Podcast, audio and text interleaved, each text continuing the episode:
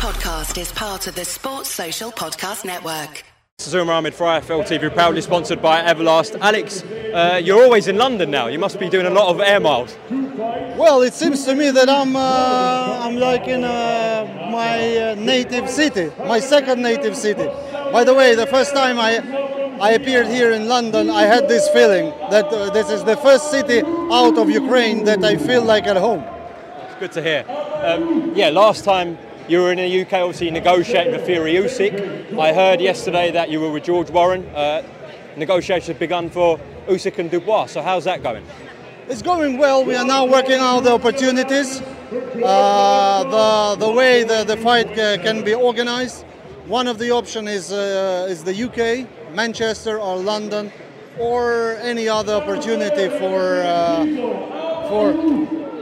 Stop That was, this shit. that was Derek Chisora. Sorry, Alex. Sorry, we're back on. Go on. How you doing? I'm alright, how are you doing? Not bad. I need to keep that microphone away from you. Don't want to go any nearer. So, how we doing? You fight Daniel Dubois? Uh, not me. Usyk? yeah, probably yes, because he has to comply with the mandatory. Where? But a copper box? No idea. and yourself, you fighting Whyte? Yeah, if Whyte wants it, I'll fuck him up. Really? Yeah. I'll fuck you up too if you want. no. You are too strong for everyone. My fight is on the stage and I'm not even on stage. What the fuck? Okay. Alex, I think you're the only man uh, in this, well, probably in London. Derek could say, I'm going to F you up, and you're still smiling. Why shouldn't we smile? I mean, uh, there's no reason for not smiling. The, the sun is up. I mean, it's raining, but it's still good. You have air to breathe. You are alive. You woke up this morning. It's got so many reasons to be uh, happy. Fair enough, Alex. Okay, so the last we heard from you publicly with Frank Warren was obviously on the Talk Sport call. Um, after that call, I know you guys said you were going to jump on another call privately because he didn't want to discuss on air about the fight. Um, did that phone call take place and what was said? Yeah, yeah. We had we had the phone and uh, uh, we waited until uh, until Egis Klimas wake, wakes up in LA. I put uh, put guys on uh, on um, conversation on a conference call, and we just announced that the fight is off. So uh, uh, th- th- there's no way to make it happen this time because uh, Usyk is supposed to leave the training camp. He doesn't trust the fight gonna take place. So we, we, we just we just uh, put our pens down and uh, not pens but pencils. Let us. From what I heard, I heard on Mother's Day on the conference call on the Sunday, everything was ironed out bar the rematch clause split. So when you jumped on that phone call with Frank or Egis, whoever jumped on after the Talk Sport call, why didn't you give it one last push maybe? How come you guys were, were out at that point? Uh, I've did, I've done one uh, on the day before with George because we, we discussed already the possibility of the split for the rematch. Uh, we realized that uh, the that Tyson would not would not move from 50-50 split, and this is completely unsatisfactory for Usyk.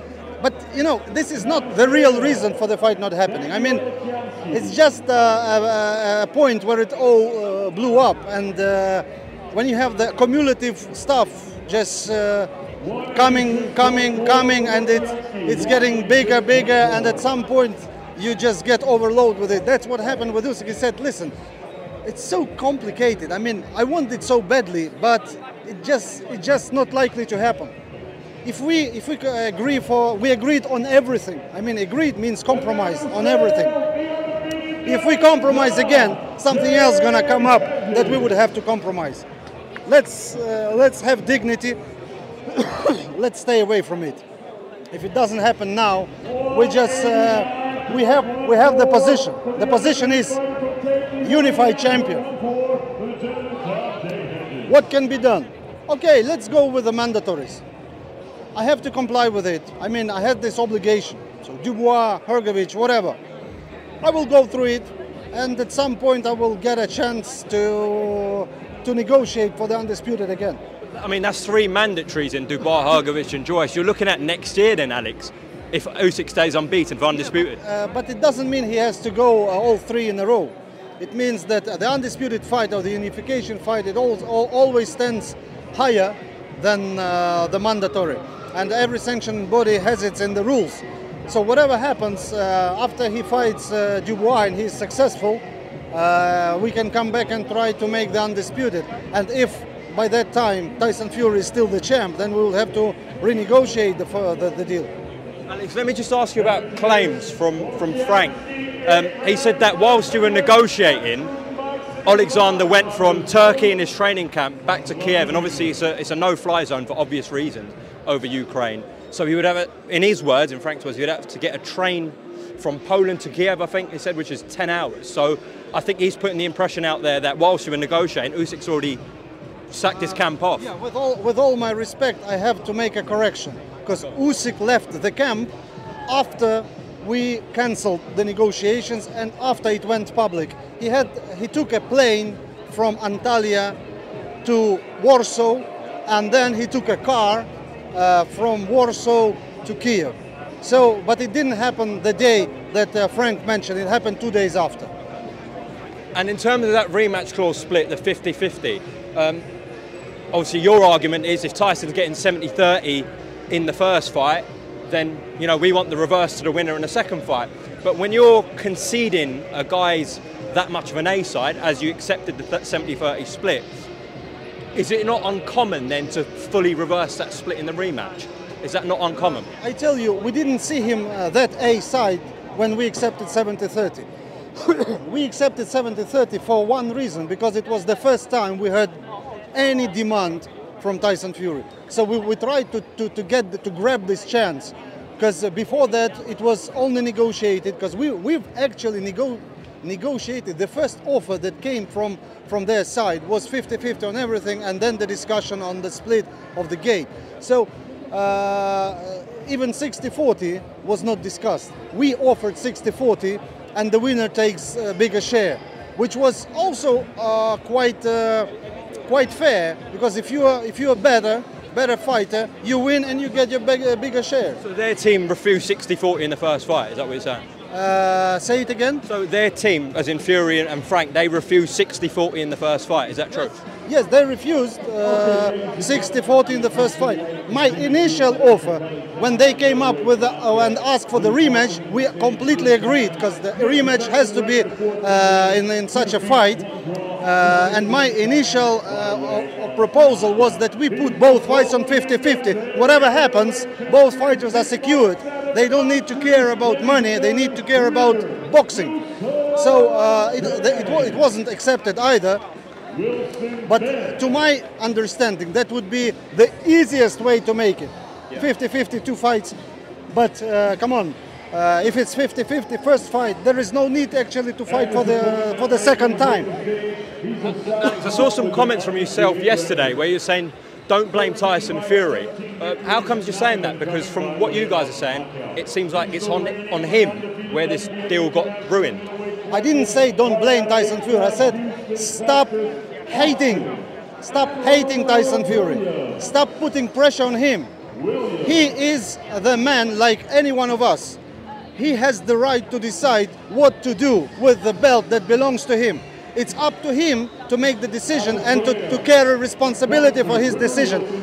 But uh, the fact that this fight doesn't take place does not, and we are unhappy about it. All of us, we are not happy. We, we, we are disappointed about it. But this fact is, does not give us the reason to hate him, to put pressure on him, because he's, he, he has the family, he has uh, six kids, he's expecting the seventh kid, he has friends, he has everyone around him. And this, uh, uh, the, the, th- the, fact that our, uh, our want, our desire is not satisfied does not uh, mean that uh, people around him have to suffer. So uh, that's why I ask and I keep asking uh, boxing fans, don't put that pressure on him. Uh, he's, he's the champion. He's the, he's, the, he's the boss here in the, in the UK. He's the WBC heavyweight champion. So people know him, people love him, people follow him. That's why. Why should he at some point become the, the enemy for all the, of all the boxing? I think people like to blame someone, don't they? Yes, yes, and that's why uh, I appeal to people with a, with a request to stop blaming anyone, just to enjoy the boxing as it is, and try to wait a little bit. Maybe one day this fight gonna take place. That's very classy of you. Do you think Saudi Arabia will come back in for this? You never know, because uh, it might be, it might not be. We had we had some talks for the end of the year, but by that time Tyson Fury has to remain the champion. Usyk has to remain the champion, and we have to make all the arrangements that's gonna be uh, That's gonna be satisfying for each side, and uh, at some point, when the contract is signed, we can say, yeah, we are much closer to the to this fight uh, than than we ever been before. What do you make of their argument where it's like, even if you had boxed us for 70 30 and 50 50, you would have made more money than you are against Dubois, Hrgovic, and Joyce combined? Is that true? Uh, I can state you that uh, it's it's not complicated to make the mm, the calculation, because let's say let's say uh, Tyson Fury, his fight with Chisora. If you make the calculation of uh, of the revenue that was received, Yeah.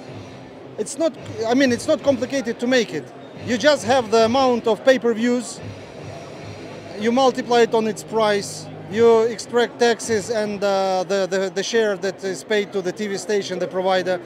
Then you add the gate and the hospitality. You add the sponsors and worldwide tv rights. And you see the budget. So you just you just make the, the, the calculation and you see what is the real money that was received by, by, by, by the champ. They said they were offering, you know, um, Usyk ESPN money, as in American TV rights um, on pay per view, something that Usyk hasn't had before in America on pay per view.